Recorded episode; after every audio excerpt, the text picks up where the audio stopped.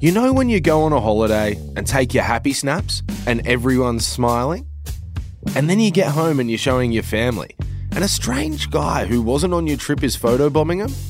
Yeah, it ruins the whole vibe. Next time it happens, you might want to make sure it's not a man named Karl Power.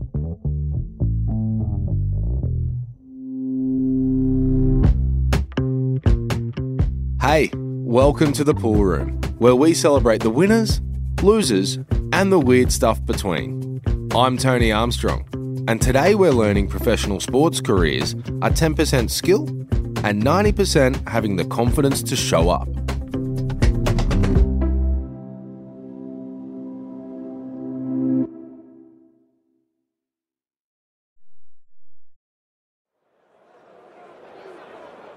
At first glance, Manchester United's 2001 Champions League team photo looks pretty normal. But look a little closer, and you'll notice there are 12 players, not 11. And one of them, well, he wasn't on the team sheet.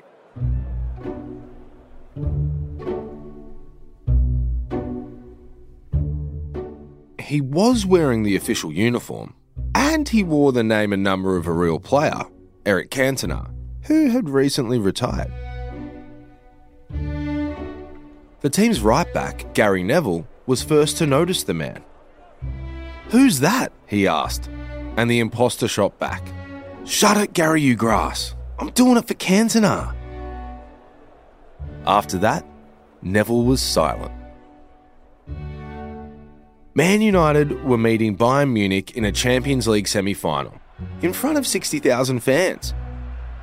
Karl Power was one of them, and now he was going to be immortalised in the pre game team photo.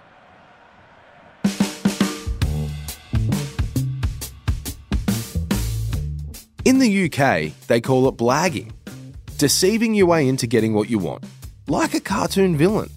Karl had been doing it since he was a kid, growing up on an estate outside Manchester. As a teen, he would trick his way into boxing matches by simply being convincing enough a bag, a towel, and the right attitude. He said his already broken nose helped too. Karl had an accomplice, Tommy Dunn, the mastermind behind the pranks. He'd do the hard work of posing as a photographer and walking in, then nick some passes or bibs and bring them back to Karl.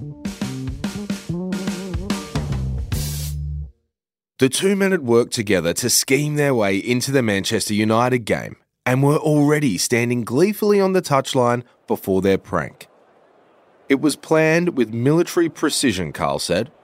They brought three United kits with them in all the possible colour options. They found out where the team was staying and convinced one of the directors to tell them whether they'd be wearing red, white, or blue. Serious rehearsals went on. They practiced what they'd say and how they'd sneak in. They planned to pose as a TV crew and hope some unsuspecting security guards would let them through. They did.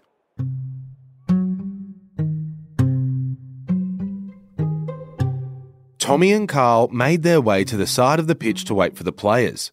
Spotting an opening, Karl slipped right around to behind goal and sat with real photographers to watch the warm up. Then, when the teams walked out, he simply went to the players' entrance and became one of them. Observers say Karl Power stood for the shot just like his hero Cantona, with his chest out and arms straight. The camera clicked and the deception was complete. This labourer, a former inmate who was out of work, would briefly be the most famous man in Britain. Not bad for a bloke whose friends knew him as Fat Neck. A manhunt began. The tabloids demanded to know more about the man who desecrated the sacred tradition of lining up for pre match photos.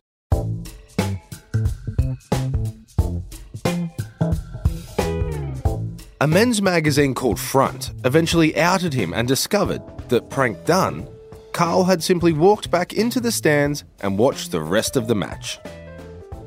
The limelight agreed with him, and his ambition grew. Later that same year, a cricket match was underway between the English and Australian Test teams. Tommy Dunn had once again made his way into the stadium without a ticket, and he smuggled Karl in behind him. Fatneck popped on his pads and helmet and hid inside a toilet stall to wait. A phone call distracted Karl, and he was late heading onto the field. The gag was supposed to be Karl replacing Nasser Hussain, but the batsman was already at the wicket. Then, Karl's phone rang. In front of the Leeds crowd and millions more watching on TV, he removed his helmet to answer it. Like I said, Tommy Dunn really was the brains of the operation. Together, they went on blagging. On one occasion, Karl ended up on a Formula One circuit. Another time, it was Wimbledon Centre Court, where he and Tommy's son, Tommy Jr., got stuck into a brief rally in front of a delighted crowd that let them play until they ran out of tennis balls. I'm not sure who's won, BBC commentator Sue Barker said. The style wasn't great.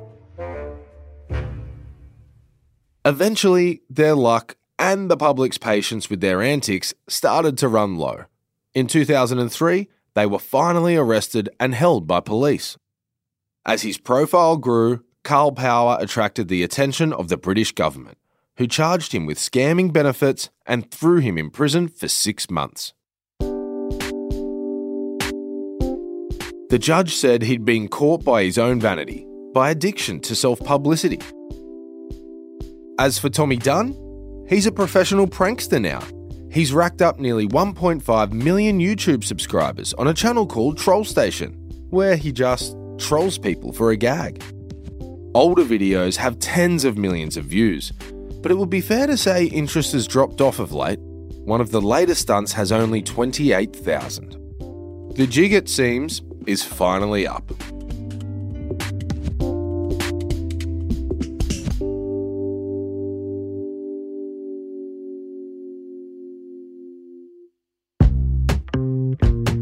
Thanks for hanging out in the pool room. I'm Tony Armstrong, and you've been listening to an iHeart production. See you next time for another story from the wonderful world of sport.